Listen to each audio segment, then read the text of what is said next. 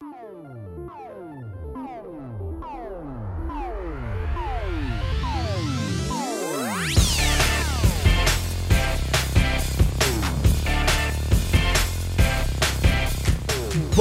dia, boa tarde, boa noite, galera. Estamos aqui começando o 25 episódio do A Semana em Jogo, a melhor fonte de informação para você saber o que rolou no mundo dos games nessa semana. Aqui quem fala com vocês é Caio Nogueira e comigo hoje sempre a gente tem o Davi do Bacon, E aí, galera?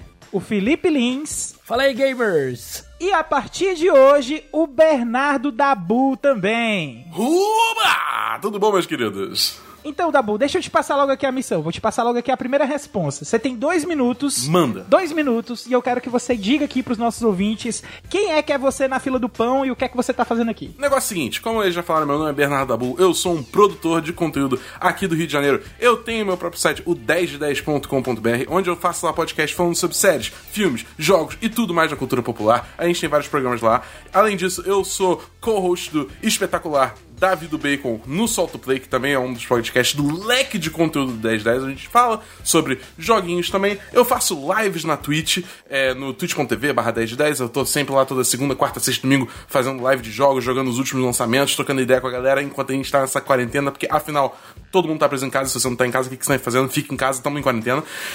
E, cara, é isso. Eu tô aí vivendo essa vida de, de gamer e jogando os lançamentos e acompanhando as notícias e fazendo tudo de bom aí enquanto a gente fica em casa, né? É isso aí. Eu tô até meio acanhado aqui de dividir palco com esse cara aqui tão foda. Verdade.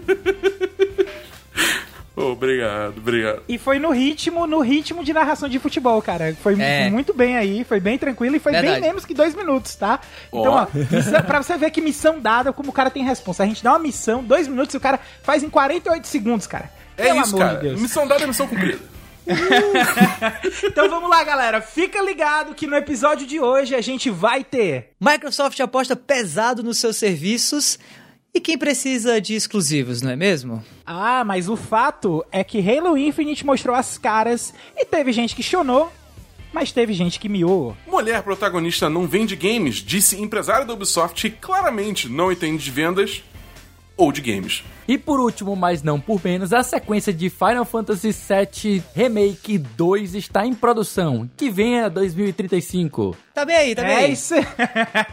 é isso aí, pessoal. Essas são as principais manchetes do programa de hoje. Mas antes de cair de cabeça nas notícias, se liga aí no nosso novo grupo do Telegram. Para entrar nele, basta visitar o endereço t.me barra asjamigos. t.me barra asjamigos. Quem faz parte desse grupo pode mexer na pauta dos episódios do cast, conversar diretamente com nós aqui que fazemos a Semana em Jogo acontecer e ainda concorrer a códigos de jogos que a gente for conseguindo com os nossos parceiros do mercado. Então, de novo, anota aí o link do nosso grupo t.me barra ASJ Amigos.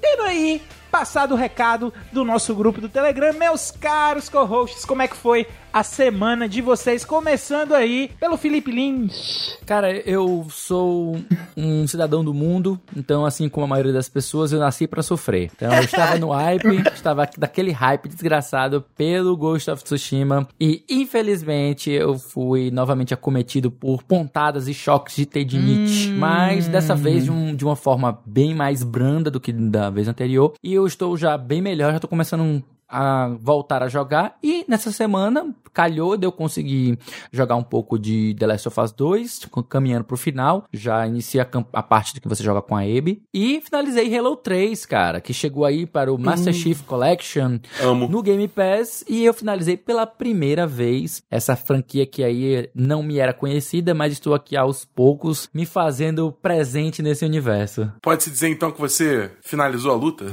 Mas é a luta. Ai, ai, ai. Ai, ai, me acorde, Ai, me acorde quando precisar de mim.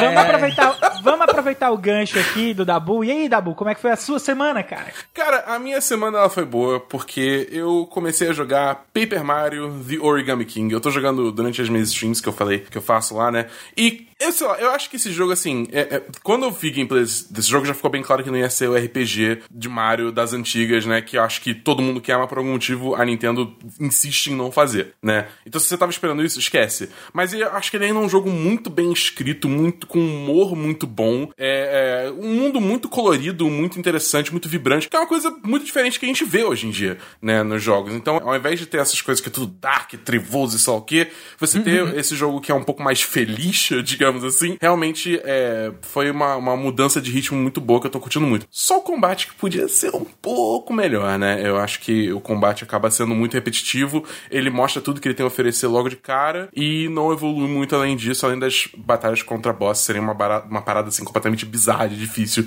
completamente distante do resto do jogo, não faz o menor sentido na minha cabeça. E foi a mesma coisa, e foi a mesma coisa no Sticker Star e no Color Splash. Eu acho que a Nintendo aí vem numa, numa nova onda de Paper Mario e infelizmente ela não tem acertado de uma maneira que fique crocante. É, são consistentes e continuar errando. É, legal. E a sua semana aí, Davi do Bacon? Cara, então, minha semana foi regada a mais gosto de Chuchuquinha, né? Ou Ghost, Ghost of Sushi, ou Ghost of Tsushima, né? É, Ah. que é esse jogo aí que vem cada dia mais, cara, se tornando um jogo que, que talvez o jogo que eu tenha mais, assim, é, não digo mudado a minha opinião, mas passado a, a, a gostar, ou pelo menos aprendido. a eu tô vivendo, na verdade, uma grande síndrome de Estocolmo, essa é a verdade, sabe? Eu não é sei o o que é. Todo de novo, A galera. porra desse modo de fotografia, cara, me pegou de um jeito que você não tem ideia. E eu acho que é, eu acho que é isso, sabe? É, o, o jogo em si tem os seus defeitos. Já falei várias vezes, acho que tem conteúdo até dizer chega da semana passada sobre Ghost of Tsushima, é, sobre, né, sobre o que eu achei e tal. Mas o modo fotografia vem me conquistando ainda. Eu já fiz mais papéis de parede pro celular do que eu acho que vai. Eu tenho dias no, no, no ano aqui. Mas enfim, tô, tô ainda lá. E tô ansioso pra ver o que é que a Sucker Punch vai trazer de DLC pra esse jogo, é, já que não foi anunciado que não haverá DLC, né? Então, se, tipo, aqui é meio Bolsonaro, assim. É no- se o cientista disse que não tem, também disse que, que tem, e aí fica aquela coisa confusa, então eu tô esperando que pelo menos a gente veja aí algum, alguma notícia de DLC no futuro. E fora isso, até pra poder fazer a review do Vale a Pena Jogar dessa semana, uma semana que eu poderia ter jogado o RPG do Mario, né, do Paper Mario, mas não consegui pegar o jogo pra, pro Nintendo Switch, eu fui pra segunda melhor opção, que é Rogue Company. Um, um título que vem chamando a atenção, talvez não pelos melhores motivos, e que eu reservo ainda aqui as minhas opiniões sobre ele, até porque eu não terminei ainda de jogar o que eu acho necessário jogar do game pra poder ter ser uma opinião, já que o game é multiplayer, não tem necessariamente uma história assim e tal. Mas enfim, você que tá ouvindo aí agora esse episódio no domingo, corre lá no Vale a Pena Jogar que já tem a minha review de Rogue Company para o PC, que foi aonde eu joguei. E você, caro Caio? Ah, minha semana, meu amigo, minha semana. Essa semana eu descobri que eu gosto de tomar shima, Hein? né? E. Ah, ah sempre... Ah, Davi demorou pra pegar. Davi demorou pra pegar. não, essa- não peguei não é pra cortar essa, viu? É É go- edição não corta essa. É Ghost of Tsushima, Ghost of Tsushima, Dabu. Toma Pois chima. é. Nossa senhora, Eu meu gosto de tomar shima, cara. Exato, bem-vindo ao, bem ao meu mundo, Dabu. É toda semana assim, viu?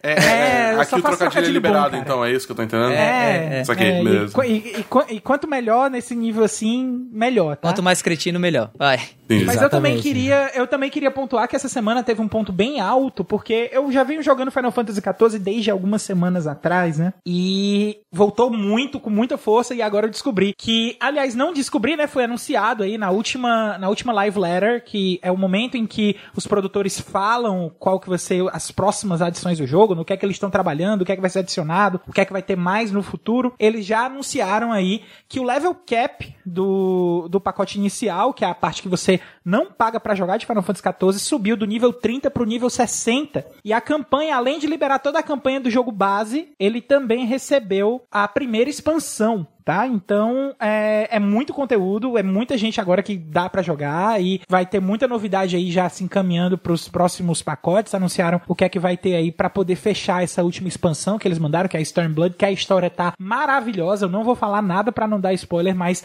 assim, Heaven's Ward, que é a, a expansão que foi adicionada, na minha opinião, é um dos melhores Final Fantasy lançados nessa década, tá? Então tem que jogar Heaven's Ward se você é fã de Final Fantasy. E, e agora que tá de graça, meu irmão, não dá pra deixar passar uma dessa, tá? Tá? E é isso aí. Feitos nossos comentários, vamos se preparar para nossa primeira rodada de notícias do cast de hoje.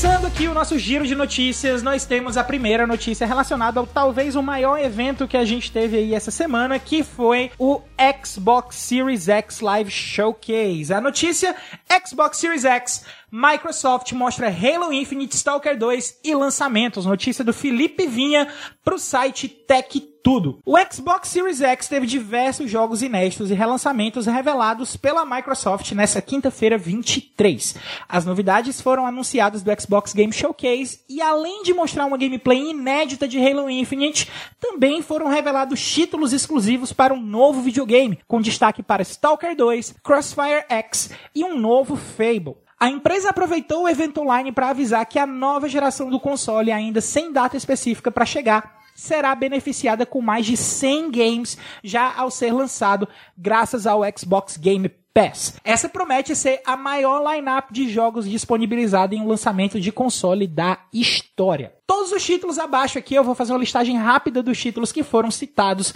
no evento, porque esses títulos também já estarão disponíveis no Game Pass quando forem lançados e assim que o Series X chegar no mercado. São eles: Halo Infinite, State of Decay 3, Forza Motorsport, Everwild, Tell Me Why, a série Ori, os dois jogos, né? Ori and the Will of the Wisps, que é o mais recente, e o Ori and the Blind Forest, Grounded, Avowed, Dusk Falls, Senua Saga, Hellblade 2, Psychonauts, Destiny 2, mais Renegados, mais Fortaleza das Sombras, mais Além da Luz, que são as expansões do Destiny, Stalker 2, Warhammer 40k, Tetris Effect Connected, The Gunk, The Medium, Phantasy Star Online 2 e a sua nova expansão que foi anunciada, Crossfire X e o Fable. E aí, meus caros co-hosts, eu queria saber a opinião de vocês aí, começando pelo nosso amigo Felipe Lins aí, o que é que você tem aí de impressão desse lançamento do Xbox Series X? Bem, esse showcase aí ele estava sendo esperado com um certo hype, né? Alguns insiders aí estavam cantando a bola de que viria algumas coisas muito bacanas. Outras pessoas estavam muito animadas porque a outra apresentação da Microsoft tinha sido meio morna. Então, havia sido prometido que haveria um foco bem maior em jogos, então muita gente começou a ter expectativas um pouco altas até demais, né? Eu sempre mantive meu nível já corriqueiro, né, já tradicional de expectativa, mas ainda assim nós eh, voltamos a ter coisas que eu não gosto e que infelizmente me decepcionaram. E aí a gente, na minha bolha twitteira aqui, é fácil perceber que a recepção ela foi bem divisiva, né? Teve gente correndo para fazer o pré-order do Halo Infinite, teve gente reclamando dos gráficos inferiores ao Halo Reach, né? Teve uma galerinha que tava detonando a apresentação, teve gente exprimindo seu amor dizendo que foi melhor do que a da Sony, uma das melhores coisas que já viu em, nos últimos tempos. Eu, porra, gente, na minha modesta opinião, eu achei ela tão no mesmo nível do que a Sony, sabe? E eu reforço, é minha opinião, eu achei ambas as apresentações ruins. É, foi um tema já recorrente nas redes sociais que, tipo, teve até uma onda de críticas aos trailers em CG. Eu não sou fã de CG e eu especialmente detesto detesto e não me canso de odiar teasers. Eu detesto teasers. Então nós tivemos novamente aí mais uma apresentação, seja da Sony, seja essa da Microsoft, em que tempo é desperdiçado mostrando logos, mostrando teasers. E para mim isso é uma forma muito grande de não me deixar interessado, de simplesmente fazer a apresentação perder qualidade, em minha opinião. E você, meu amigo Dabu, o que, é que você acha aí disso tudo? Cara, o negócio é o seguinte: a Microsoft, ela tem uma estratégia. E, e a estratégia dela vem sendo clara desde o meio da geração aí, quando trocou a cabeça da Microsoft pra Xbox, né? Que uhum. foi do, do cara lá que anunciou, qual é o nome dele? Don o Metric? Don Metric. Isso. Pro Isso. Phil Spencer, exatamente. Dom, Dom Colchão. Que, que é serviço, cara. Eles querem, tipo, por mais que jogos, eles querem botar serviço que vai adicionar valor à plataforma. Isso para mim, essa estratégia tá, tipo assim, no, no ápice agora com essa apresentação, entendeu? É tipo, eles não estão focando em ter os exclusivos mais pesados do mercado mercado. Eles estão focados em, cara, você paga uma taxa e você tem, tipo, toda essa gama de jogos absurda aqui para você jogar. Olha essa proposta de valor. Como que você vai dizer não a isso? Como que você vai comprar um PS5 antes, gastar toda essa grana pra ter, sei lá, o console gigantesco e três jogos? Você pode comprar um console um pouquinho mais modesto, pagar 40 reais por mês, e aí você tem, tipo, todos os jogos que você quiser jogar na vida, entendeu? É, é, é nisso que a Microsoft está mirando. Eu acho que, especialmente aqui no Brasil, dada essa realidade que a gente está encarando, que jogos estão ficando cada vez mais caros, é, é, essa estratégia é a estratégia que, na minha opinião, é a que mais faz sentido e é mais provável de ganhar. Porque você tá dando essa, essa proposta de valor que é quase inegável, sabe, cara? Você, você vai, vai todo mundo comprar um Xbox é, S, vai todo mundo assinar o Game Pass Ultimate, e com a vinda de xCloud e a. Digamos assim, né, assumindo que tudo funciona e tal, que provavelmente não vai, mas com o tempo a tecnologia tende a melhorar, você nem precisa do console. Você vai direto pro, pro stream de jogos, você já vai conseguir jogar essa gama de jogos todas que eles apresentaram e mais, entendeu? Então, para mim, é, é, é, esse é o, o, que eu mais tiro. Isso é o que eu mais tiro da, dessa apresentação. E eu acho que, tipo, nesse aspecto, a Microsoft teve um sucesso inegável, entendeu? Entendi aí. E você aí, amigo Davi do Bacon? O que é que você manda? Seguinte, eu acho o seguinte, tá? No Brasil, especialmente, se a Sony não anunciar alguma coisa parecida com o Game Pass, parecida realmente, tá? O PS Now não é parecido com o Game Pass. É meio a Netflix do, dos games, aquela coisa e tal. Antes do lançamento do PS5, esse console morreu aqui no Brasil já desde o começo. Eu digo isso em cima de todo o sucesso que o PlayStation 4 fez, eu digo em cima de toda a fanboyzice que existe aqui no Brasil em relação ao PlayStation e à Sony, a todo o histórico e tudo mais e tal. Por quê? Porque a gente não vai ter de novo um momento de pirataria de jogos do PlayStation como aconteceu no PlayStation 1, PlayStation 2 e até PlayStation 3 aqui de volta no Brasil. Segundo, a gente tá passando por crises econômicas enormes, em que, óbvio que o brasileiro vai sempre preferir uma oferta de valor que tem o preço como diferencial competitivo e não a qualidade, entre aspas, de um produto, obviamente. E terceiro, porque a Microsoft já é mais próxima da gente de qualquer maneira, né? Já existe um braço da Microsoft através da Xbox Brasil e tudo mais, muito mais próximo da gente aqui do que a, a própria Sony, que é uma empresa japonesa e que tem o PlayStation como produto importado e que a gente sabe que demora para ser fabricado lá na zona livre de Manaus. Então, assim, eu acho que a Microsoft fez o dever de casa de meter realmente o louco nessa parte de serviços, que é para mim o que vai fazer ela realmente ter uma chance nessa geração. Acho que faltou alguma coisa? Com certeza, eu assino embaixo de tudo que o, Felipe criticou a respeito dessa apresentação. Eu acho que a gente não tá mais na época de aceitar é, CGI trailer, né, trailers em CG. E sinceramente, aquele investimento inteiro que a Microsoft fez há alguns anos atrás, ou que vem fazendo há alguns anos atrás, na compra de novos estúdios, como o Ninja Theory, como a própria Obsidian, a criação do The Initiative, né, se eu não me engano. Uhum. É, é The Initiative, exatamente. Pronto, mas para mim ainda não rendeu frutos que me faça pensar, ok, a gente tem, a gente vai ter tantos bons exclusivos, exclusivos no Xbox quanto a gente teve agora no PlayStation 4 e teremos no PlayStation 5. Bom, pessoal, dada aí essa primeira rodada de comentários aqui, eu vi que vocês focaram muito aqui, principalmente nessa parte da questão do serviço, o que quer queira, quer não, é onde a gente tá focando desde que a gente vem anunciando, comentando as notícias da, da próxima geração, inclusive é onde eu acho também que a Microsoft vai encontrar o diferencial dela é exatamente nessa questão do serviço, tá? Também acho que ela já tem feito essa, essa lição de casa de, em termos de serviço. Ela já tem feito desde, o, desde tempos atrás, né? ela já vem acertando desde o lançamento do Xbox Game Pass para o PC. Não só isso, mas também a inclusão de alguns exclusivos do, do Xbox também no PC, o que eu acho que é, converge muito e, e traz ainda uma base maior para os jogos, faz com que as coisas sejam mais produtivas para a galera da Microsoft. Então, o que eu queria ouvir de vocês agora não é tanto sobre o serviço, mas sobre os jogos, sobre o, aquilo que foi anunciado, porque tem umas certas polêmicas aí de, por exemplo, Fable foi mostrado só uma CGI do jogo e a gente vem de um momento em que a gente estava criticando de CGI. Então, é uma coisa que a gente precisa pontuar, não podemos deixar isso aí passar,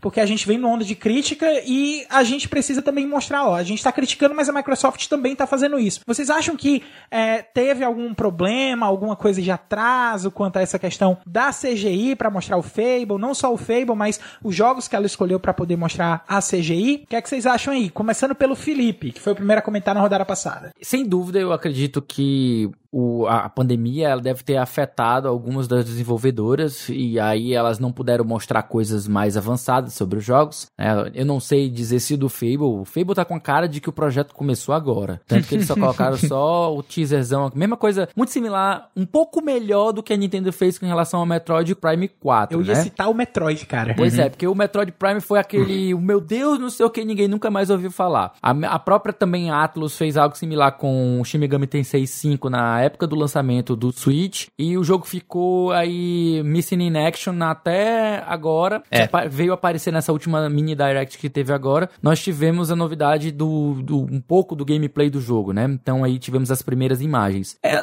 eu fico pensando realmente nisso, porque olha, dos títulos que foram apresentados, o State of Decay 3 foi só uma CGI, tipo, não sei nem o que esperar dele, sabe? E se eu não conheço a, a série, mais um motivo pra eu não me encantar com ela, porque nada foi mostrado. O Everwild também, poxa, já tinha sido previamente mostrado até mais coisas sobre o Everwild, esse trailer agora meio conceitual, hum, não curti tanto assim não, sabe? E aí, tipo assim, isso se repetiu com outros jogos, que foi também o caso do Hellblade 2, que já havia sido, se a gente já conhecia ele anteriormente, outros jogos como também o Psychonauts 2, apareceram assim de uma maneira tão rapidamente que eu fiquei assim pensando, poxa, não tinha como caprichar um pouco mais nesse trailer, não? Mostrar um pouco do gameplay, sei lá, do loop, pra gente ver como é que estão os gráficos em game, como é que são as habilidades que a gente vai usar, o que que tem de bacana, a movimentação dos personagens, o que, que tem de, de legal aqui que vai fazer. E, pra ser bem sincero, muitos dos jogos ficaram tão com a cara meio de geração passada, mal acabados, sabe? Óbvio que tem alguns que se destacaram, como por exemplo do Avowed, mas é o mesmo problema, também só CGI. Eu fico nessa, eu, eu acho que sim, que a pandemia deve ter tido seu impacto, mas infelizmente eu detesto teasers. Você aí, Dabu, o que é que você acha? Cara, sei lá, eu, eu acho assim, tem muito jogo ali que, que claramente tá com cara de que ele, ele foi afetado. Acho que os, os grandes destaques aqui são é, especificamente Everwild e o Senua Saga Hellblade 2. Que são jogos que já foram anunciados com trailer CGI, e aí chegou agora eles só deram mais um trailer CGI. Tipo,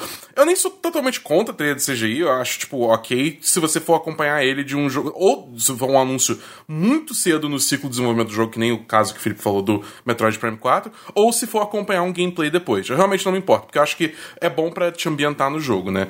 Mas, tipo, a gente já tava ambientado nesses jogos, entendeu? Não precisava disso de novo, então cadê a gameplay? Então, eu suspeito que foi o caso de ser, de, da pandemia ter afetado o desenvolvimento, e aí a Microsoft meio que fez um tapa-buraco ali pra segurar a onda, entendeu? Mas de resto eu acho que, sei lá, cara, os outros jogos parecem estar bem no trilho seguindo certinho, então não sei até que ponto a gente pode culpar tudo isso na pandemia, especialmente Halo Infinite, cara. Halo Infinite tá aí há muito tempo em produção já. Cinco E eu- anos já, né? É, cara. E eu acho que assim, tipo, pra mim o problema de Halo não é nem tempo de produção, não é nem polimento. Porque, tipo assim, claramente o jogo tá usando o, o, o poder gráfico do console. Porque você olha, tipo, os cenários, amplitude, ao quão longe você consegue ver. Os cenários em si até são bonitos, iluminação, legal e tal, só que. Mas acho que o Halo, especificamente, por exemplo, tá com uma crise de identidade, entendeu? Que ele não tá conseguindo achar o pé dele aí no, no- nessa nova geração de consoles, né? Senão, agora nos anos 2020 pra frente, né? Então, sei lá, cara, eu, eu não sei. eu- eu- eu quero ficar animado, especialmente pra Halo, porque eu já fui muito fã de Halo. Só que tá difícil, cara, tá difícil. Ó, é, eu queria mudar a pergunta aqui pro Davi, porque eu vi, ao longo da semana, eu vi o Davi comentando algumas coisas a respeito das posturas em que a Microsoft vinha tomando é, quanto à questão do lançamento dos jogos, falando da questão da importância dos exclusivos e de como tem sido relevante os exclusivos para a estratégia do PlayStation 4 aí ao longo da semana. Então, a gente tem, vocês, é, tanto você, Dabu, como o, o Felipe, falaram aí que o grande diferencial tá na questão do console e tal, mas que a gente não viu gráficos tão bonitos, teve muita coisa que tá em CGI, que a gente realmente tá meio cansado disso e tal. Mas a pergunta pro Davi é a seguinte: até que ponto você acha, Davi, depois de ter visto o showcase de hoje, até que ponto você acha que a decisão da Microsoft de lançar os jogos também no Xbox One estão afetando o desenvolvimento do Xbox Series X? Nossa, cara, assim. É, não- é difícil comentar em tão pouco tempo, cara. Eu acho que a gente realmente precisa levar isso pra uma conversa mais, mais longa, mais extensa. Mas, assim, tentando compilar o que eu acho a respeito disso. Eu não sei o quanto isso impacta negativamente algo que pôde ser percebido no que a gente enxergou agora. Talvez, inclusive, esse seja o motivo de Halo Infinite não estar tá tão bonito. Sei lá ou o motivo de muita gente ter sentindo que esses jogos não trouxeram nada de inovador e pareciam jogos dessa mesma geração, só que vão ser lançados no Series X? Não sei. Eu acho que isso é especulação demais. Eu, pelo menos nas pesquisas que fiz, não vi nada que me mostrasse que, que há essa correlação realmente. Mas me arrisco a dizer, a partir do raciocínio lógico, que quando você estabelece uma estratégia em que está definido que, pelo menos em relação aos seus exclusivos, você vai ter que dar suporte na sua nova geração ao console mais fraco da geração passada, no caso Xbox Series S, que inclusive foi o único console da geração passada que vingou ainda, porque os demais foram descontinuados, eu, eu não consigo acreditar que isso não vá afetar de alguma maneira a qualidade dos jogos e servir, de certa maneira, também como uma âncora a nível de inovação, a nível de expansão de mundo, a nível de novas possibilidades em termos de mecânicas, gráficos, modos de jogo para os jogos do Series X.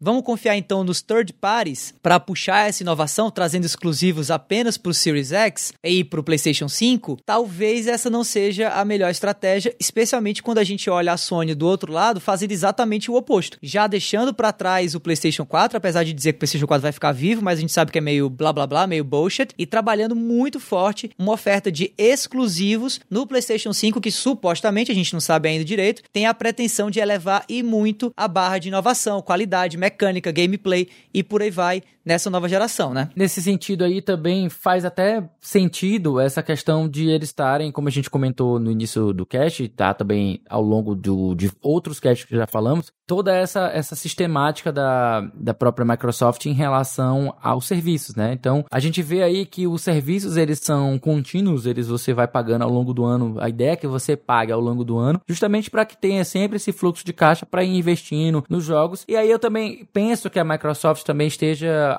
começando a adotar um, um, modelo mais próximo como o da Nintendo. E ao invés de, de fazer grandes anúncios em um momento como é da E3, ela vai passar o ano todinho lançando pequenos anúncios aqui e acolá e fazendo eventos menores para poder mostrar o que ela tá, o que ela tem produzido, né? Então a gente assim, esse ano já, nós já tivemos muitos lançamentos de estúdios que foram comprados pela Microsoft, né? E que provavelmente foram bancados por ela, como a gente teve o Desperados, uhum. teve o Wasteland 3 também, né? Então, uhum. a gente tá vendo aí que a, tanto a Exile quanto a, a Obsidian, elas estão entregando. E, e não só, elas não estão paradas, né? A gente viu aí também trailers de outros jogos que elas estão em produção também. Então vai vindo muita Obsidian coisa. Obsidian tá com três jogos, cara. Pois é. Eu gostaria de ter visto outras, outros estúdios que estão foram comprados também, como o próprio David falou, The Initiative, que eu uhum. não vi. E The Coalition também, o que, que ela tá fazendo em relação ao Gear 5, ela tá trabalhando em mais alguma coisa, tá fazendo alguma expansão, já tá trabalhando no 6. Como é que é? Tipo, se for para lançar só teasers como o do Fable, por que também logo não, não já, não já lança a... logo essa aí, né? Porque pra é, mim... A Double é, Fine também, né? Só mostrou o Psychonauts 2.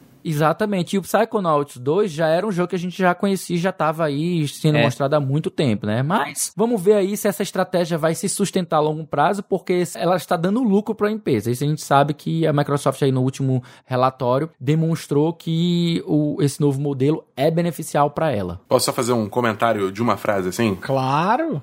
Pode fazer. Cadê meu Banjo-Kazooie 3? Só hum. isso. Só isso, só isso, só isso, só, só isso. Microsoft, cadê? Cadê? Rare, esquece Everwild, faz Banjo-Kazooie, Banjo-Free. é isso, acabou. Esse é meu comentário, pode fechar. O menino tá certo. Eu queria fechar só aqui também, que eu queria endossar o, o da boca, eu queria pedir o meu Perfect Dark. Também. Olha. Também tá, tá correta a atitude, tá correto. Hum. Eu continuo achando que a Rare tá sendo subaproveitada pela Microsoft. Hum. Sim. Tá certa a indignação. Embora Sea of Thieves tenha seu valor, só quero deixar isso. Mas vamos lá agora pra nossa segunda rodada de notícias.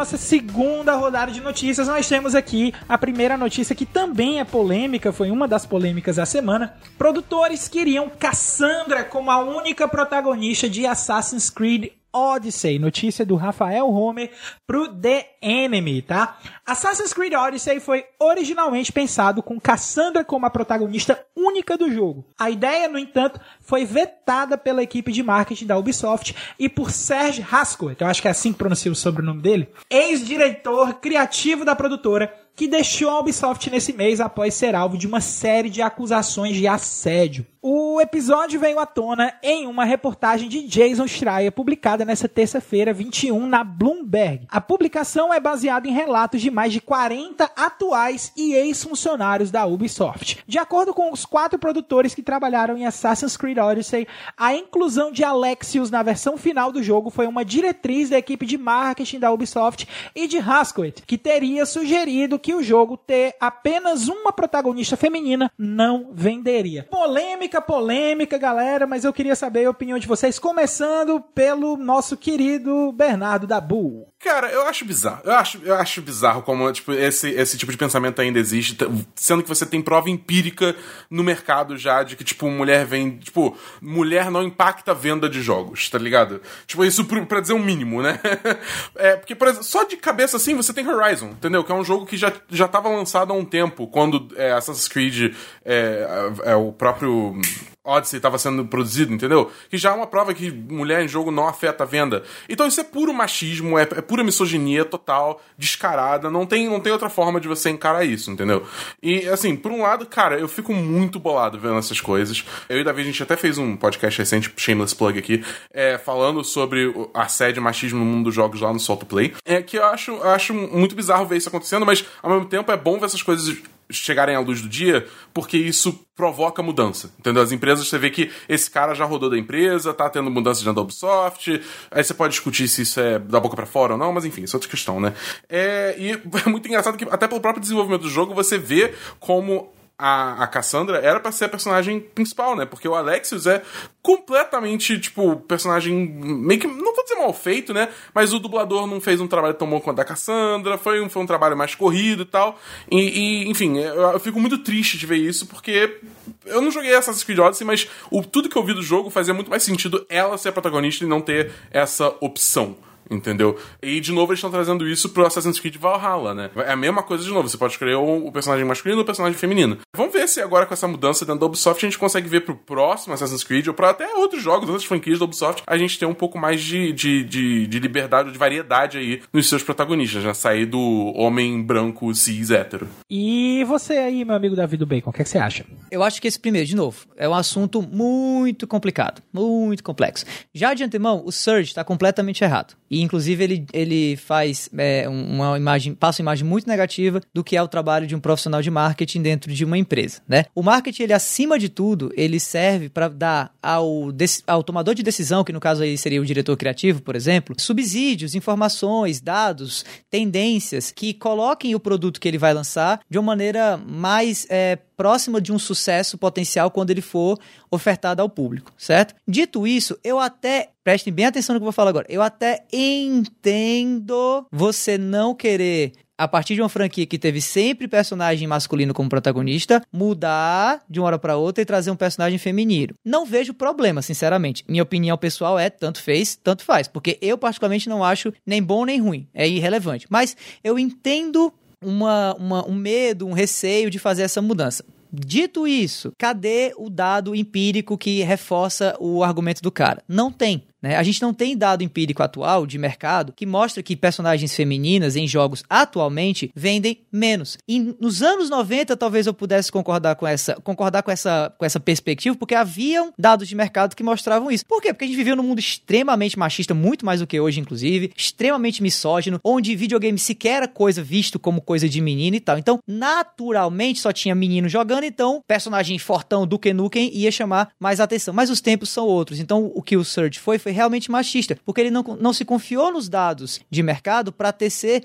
esse, essa informação que gerou essa decisão. E aí a gente viu o problema disso tudo. Então, quando o marketing trabalha corretamente, a coisa dá certo. Quando a pessoa confunde achismo e machismo com marketing, é isso que dá. Dá merda e logo logo a conta chega como tá chegando agora para a Ubisoft. E você, meu caro Felipe? É complicado essa situação e eu pego o emprestado até tanto da fala do Davi como da fala do Dabu, elementos para compor a minha opinião. A questão é o seguinte: tanto a gente vê, como o Dabu falou, que é uma coisa boa, há uma, uma coisa positiva nessas exposições. É só a gente lembrar do, daquela época em que a Ubisoft disse que era, era difícil fazer personagens femininas, é, modelar personagens femininas. Ai, Isso deu nossa. uma merda tão grande, É. fez o- uma OAE aí, essa exposição fez com que a Ubisoft reconsiderasse e passasse a adotar o que hoje ela faz pra, é, personagem masculino ou feminino em praticamente todos os seus jogos. Então a gente viu aí um impacto positivo. Espero que isso também venha no futuro trazer coisas boas nesse sentido. E em segundo, comentar o, o problema aí do, do cidadão, que ele, ele concentrava muito poder, né? O da, como o Davi falou, ele tinha um poder de decisão muito grande,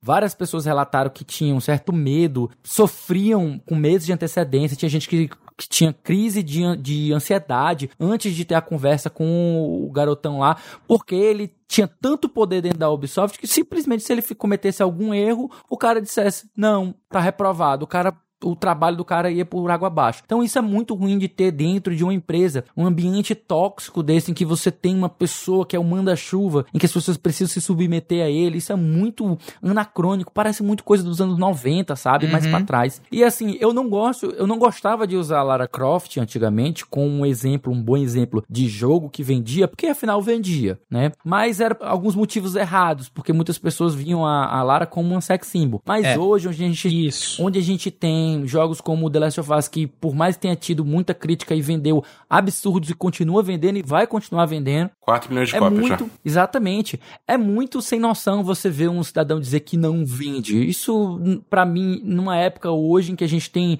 uma diversidade tão grande de jogadores cada vez mais gente preocupada com representatividade eu acho que esse argumento não se sustenta mais de jeito nenhum Machismo. Eu queria pontuar algumas outras, alguns outros jogos em que a gente tem protagonistas femininas, além de Tomb Raider, exatamente pelo fato de que Tomb Raider a gente tem essa questão aí da, da sexualização da Lara Croft na época que era no- nos anos 90 e tal, mas que é, esses remakes aí trouxeram uma Lara mais humana, uma Lara mais, mais aprendendo, algo mais, mais plausível da gente ac- a- acreditar de realidade e que também foi um puta sucesso, cara. Então a gente já sabe que fazendo uma história construída em que o personagem seja bem construído, independente do sexo, se for masculino ou feminino, mas que o personagem tenha um espaço pra ser bem construído, eu acho que tem espaço pra todo mundo. Então esse cara tá realmente falando merda. A palavra é essa, não tem como colocar outra. E assim, eu também lembro de alguns outros Assassin's Creed em que as personagens femininas eram protagonistas, mas era um jogo que não tinha tanto relevância, como por exemplo, a gente tinha a Shao Jun, que era protagonista do Assassin's Creed Chronicles China, que ela inclusive dentro da lore do Assassin's Creed ela tem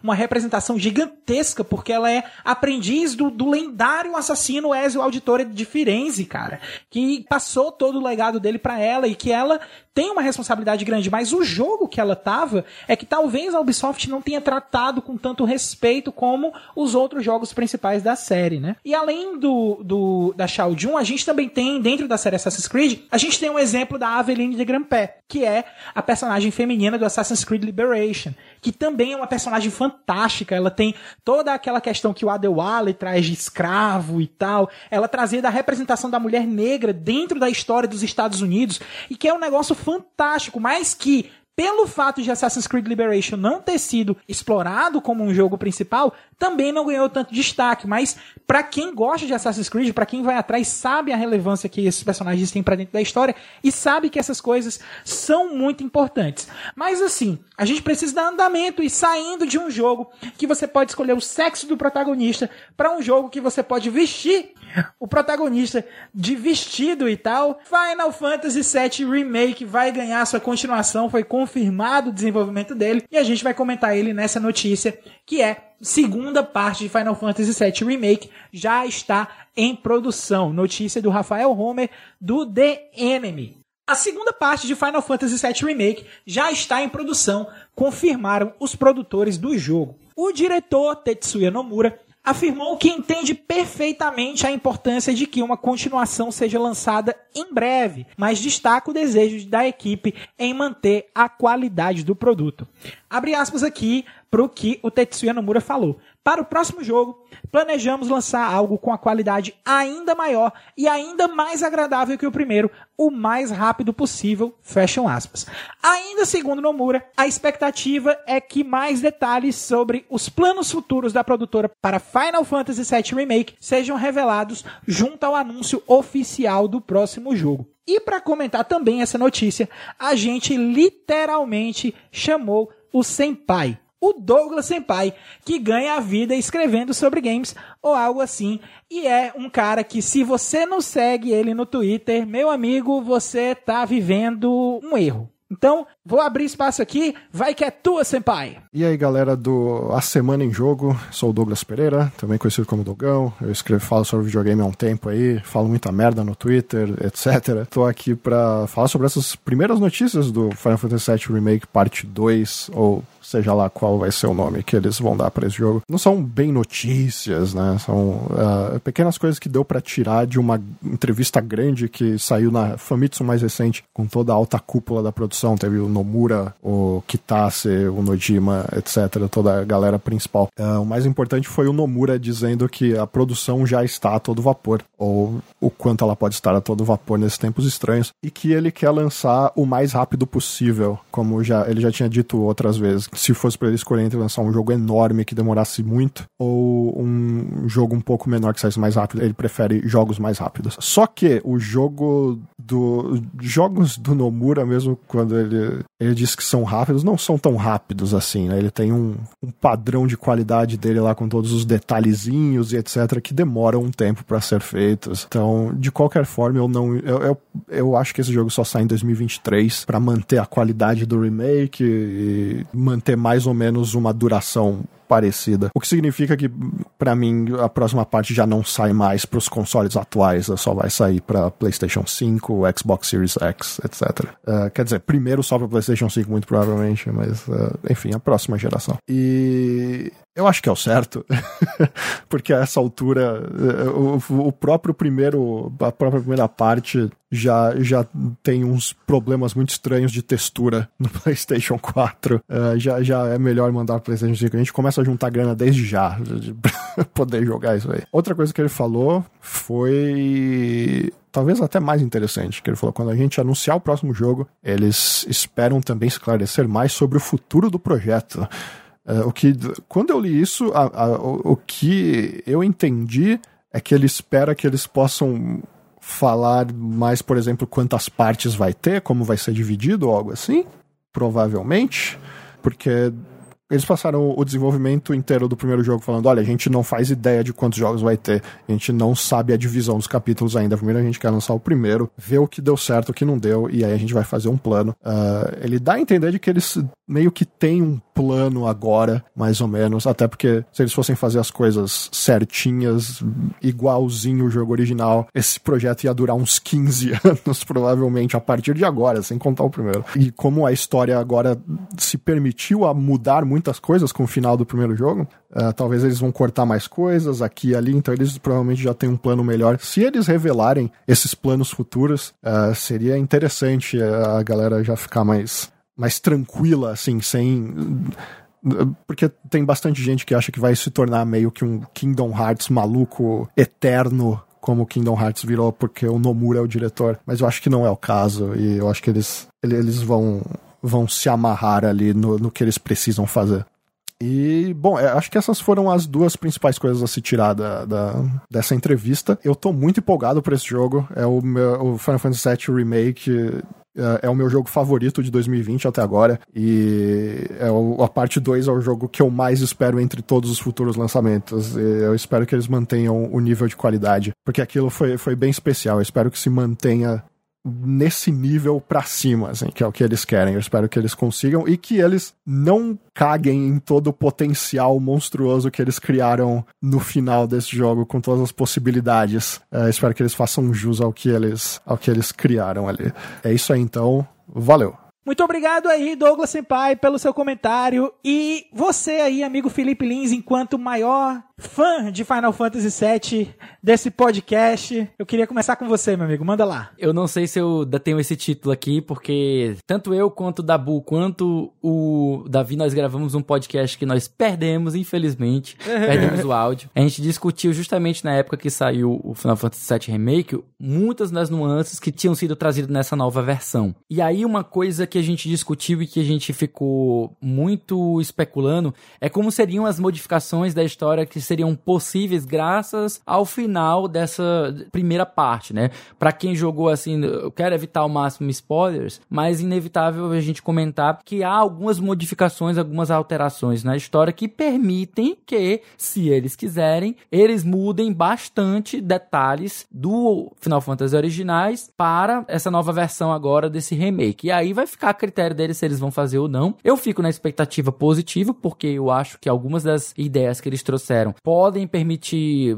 é, mudanças guinadas na história, novos personagens, é, participação de personagens que anteriormente não tinham como participar do jogo anterior, que eram presentes em prequels ou coisas assim. Eu acho que tem muito espaço para eles fazerem coisas bacanas nessa segunda parte. Fica aí mais é a questão de quando é que vai sair. A gente deve ter discutido isso na época, várias pessoas debateram sobre isso nas redes sociais, se ia demorar dois anos, três anos, um ano. E como eles já têm muitas assets prontas, a gente imagina que eles não vão demorar mais, sei lá, quatro, cinco anos, dez anos aí para fazer. Mas, ao passo que a gente não sabe quantas partes serão, então pode ser que a gente veja aí duas, três partes terminando daqui a seis anos, digamos quatro anos, dois anos para cada parte. Ou sei lá, vai que eles resolvem esticar a baladeira e fazer isso aí uma série de dez anos lançando cinco partes, esticando a baladeira até não poder mais, né? É preocupação. Por favor, não, eu quero jogar, eu quero, eu quero estar vivo quando isso ia Pelo amor acontecer. de Deus, cara. Nossa senhora. Mas e aí, Davi, o que é que você tem a adicionar? Pois é, eu já tô triste porque, pela notícia, eu não verei o final de Final Fantasy VII Remake na minha, na minha vida. Quem sabe a minha geração, a minha,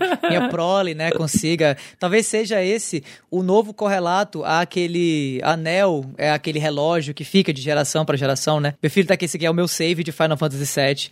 Eu joguei no longínquo ano de 2019, ou 2020, não lembro. 2020. Acredite, foi uma experiência fantástica e que agora eu passo pra você. E aí fica, né, aquela coisa, aquela tradição. Mas brincadeiras à parte, é, cara, é foda, né? Porque assim, o Tetsuo Nomura deixou claro aqui, ele entende a importância de sair em breve, mas foda-se. Exatamente, é, é basicamente isso. aí. Mas, olha, TT saudações, amigo. A gente tá, tá por dentro, mas assim, foi mal, não vai rolar, chapa. Então, cara, eu não sei. É, não sei. Eu, eu, eu, eu sinceramente acho que assim, agora dando uma passada de pano. Enquanto Eita. a gente tiver.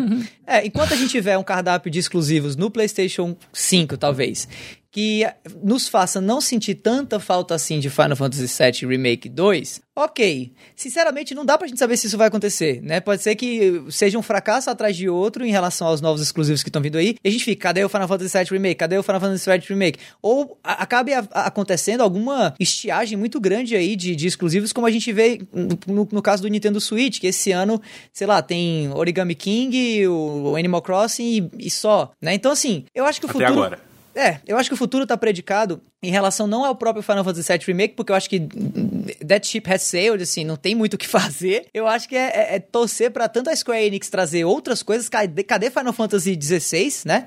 É, além desse jogo. E o resto, velho, é se distrair, é, é abstrair, é, é- é praticar o desapego, entendeu? Tem muito Quando- jogo pra jogar também, né, cara? Isso, É. quando tiver que vir, vai vir, gente. E é- o importante é que venha com saúde. É isso.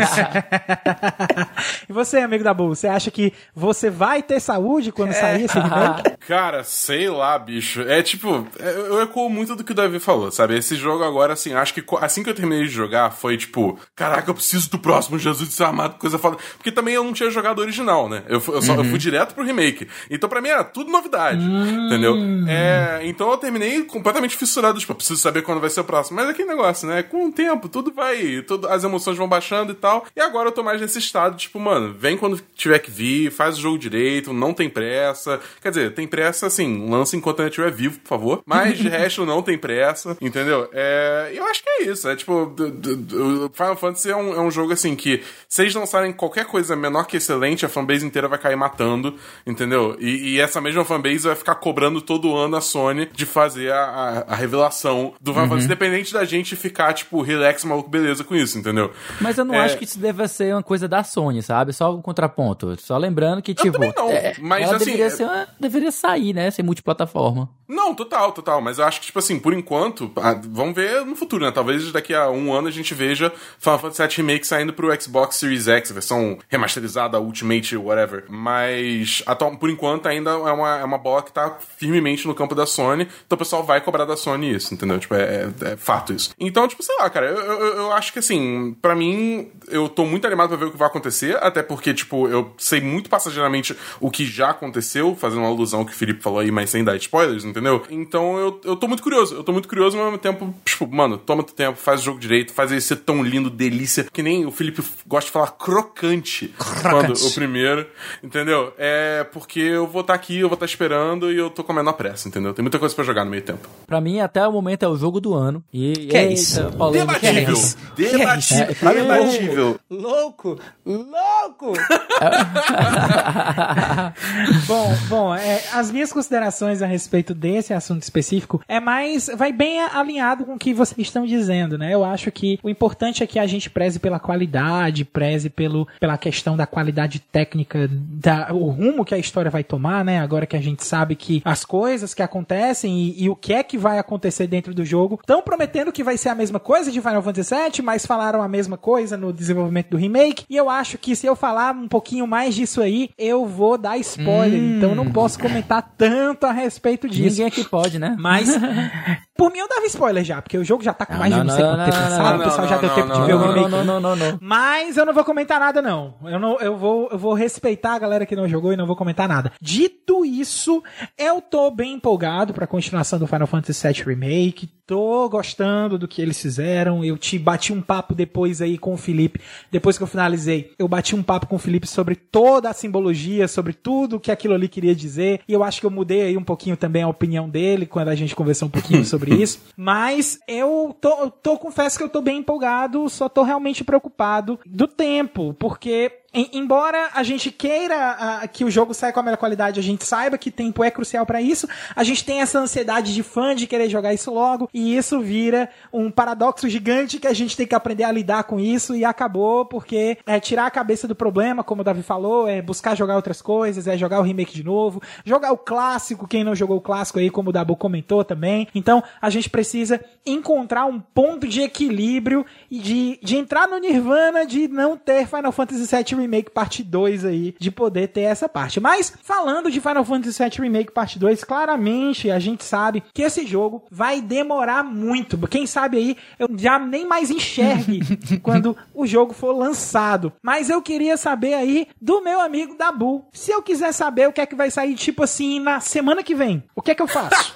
Se liga aí na listagem com os lançamentos da semana que vem que a gente do A Semana em Jogo preparou pra você. E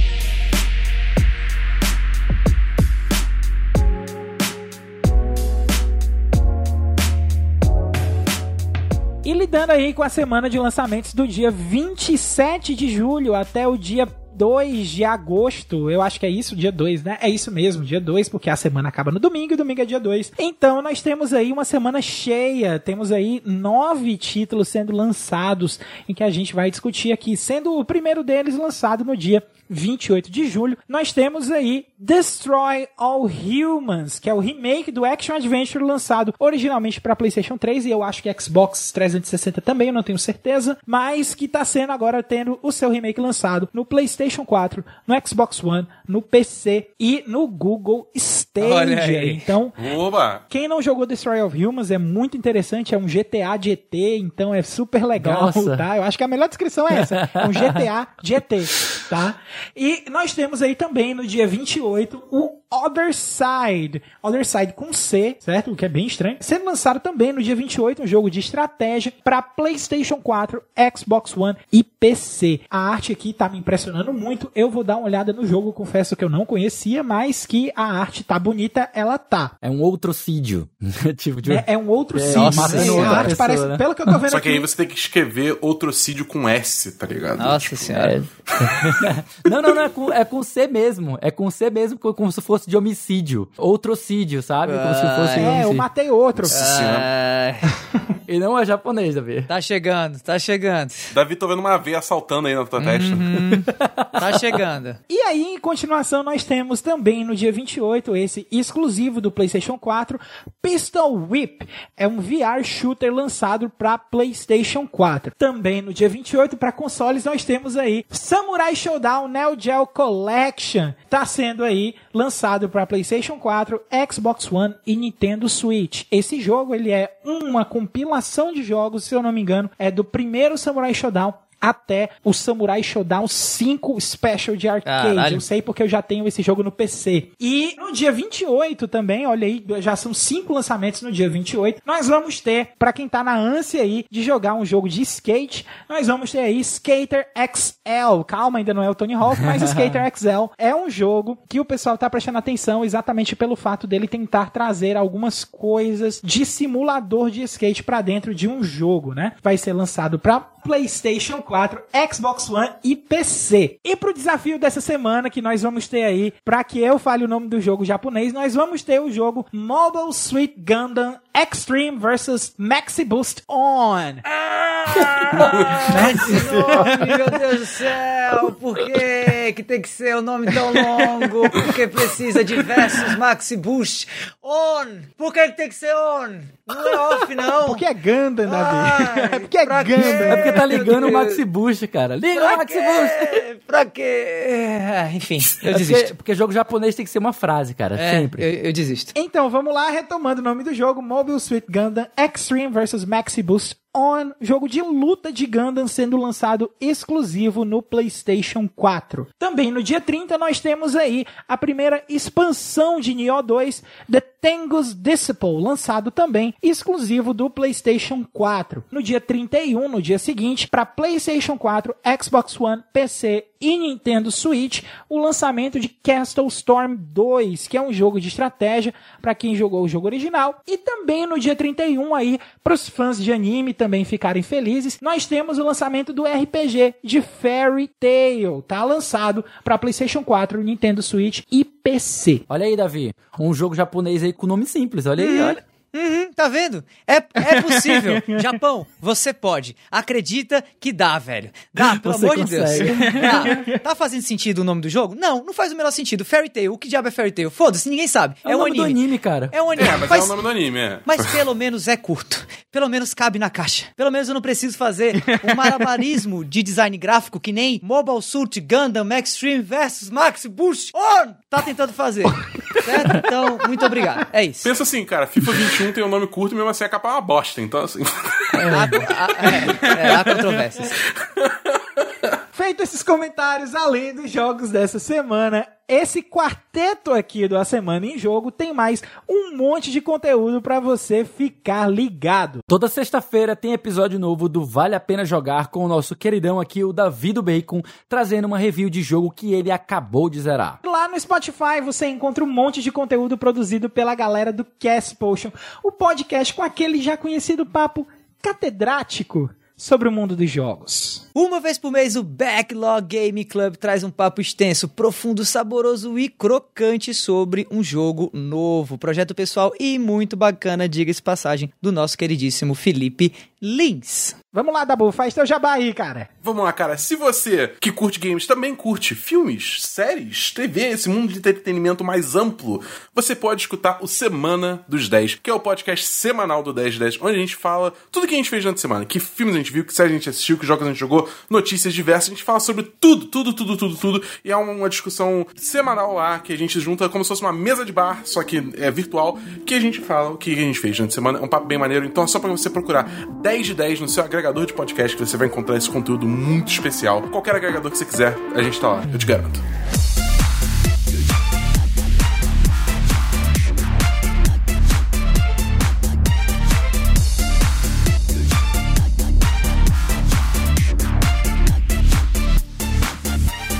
Esse foi o 25 A Semana em Jogo. E se você ouviu até aqui, olha, muitíssimo obrigado. E se você gostou do episódio, assina aí o feed do Cash e fica ligado que semana que vem tem mais. Antes de encerrar o Cash, a gente deixa aqui o nosso muito obrigado também ao pessoal do The Enemy e do Tech Tudo pelas notícias lidas nessa edição do Cash. Deixamos aqui também o convite para quem quiser entrar no nosso grupo do Telegram e trocar uma ideia mais direta com a equipe do A Semana em Jogo. Basta acessar o link t.me barra ASJ Amigos. Estamos esperando todos vocês lá.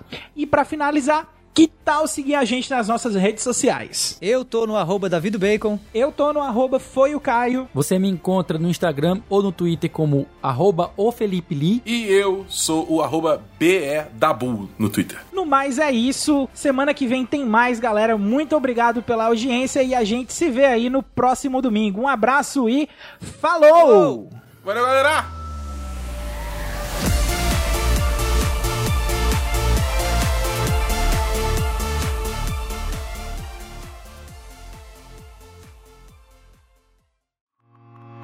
Este podcast foi editado por Felipe Lins.